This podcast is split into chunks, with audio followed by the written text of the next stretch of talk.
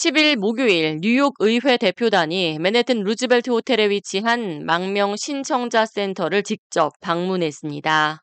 최근 수백 명의 망명 신청자들이 인도를 따라 줄을 이었고 수십 명의 망명 신청자들이 루즈벨트 호텔 앞에서 노숙을 하며 뉴욕시로 몰려든 망명 신청자 문제가 세계적인 이슈가 된 가운데 뉴욕주 의원들은 사태 파악을 위해 직접 문제가 된 호텔을 찾은 겁니다.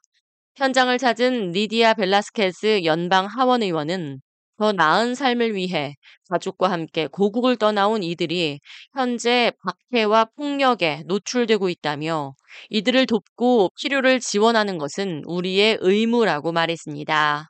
한편 연방정부 역시 최근 뉴욕시와 뉴욕주가 연방정부를 상대로 재정적인 지원과 책임감 있는 정책을 펼쳐야 한다는 비판을 연일 쏟아붓고 있는 가운데 망명 신청자로 인해 몸살을 앓고 있는 뉴욕시에 전 세계적인 이목이 집중되자 뉴욕시의 망명 신청자 관련 문제 파악을 위해 국토안보부를 통해 어세스먼트 팀을 파견한 것으로 드러났습니다. 이들은 망명 신청자 보호소 현황과 실태, 그리고 뉴욕시, 뉴욕주 차원의 처리 능력을 파악한 뒤 연방정부에 보고한다는 계획입니다.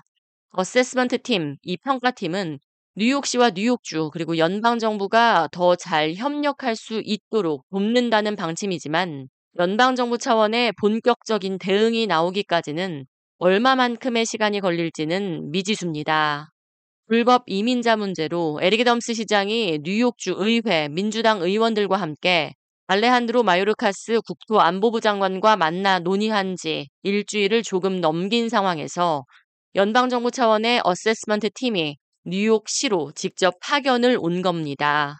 현재 남부 국경을 넘어온 망명 신청자들은 매달 만 명씩 뉴욕시로 유입되고 있으며 현 추세대로라면 2025년 6월 말까지 뉴욕시 망명 신청자 수는 10만 명을 넘어설 것으로 전망됩니다. 이는 알바니 인구를 넘어서는 규모입니다.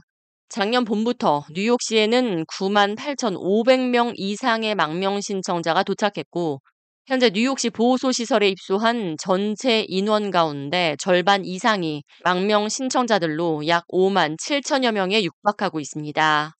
뉴욕시는 2023, 2024 회계년도에 망명 신청자 대응에만 47억 달러, 2년 후에는 120억 달러를 넘어설 것으로 추정했습니다. K-Radio 이하입니다.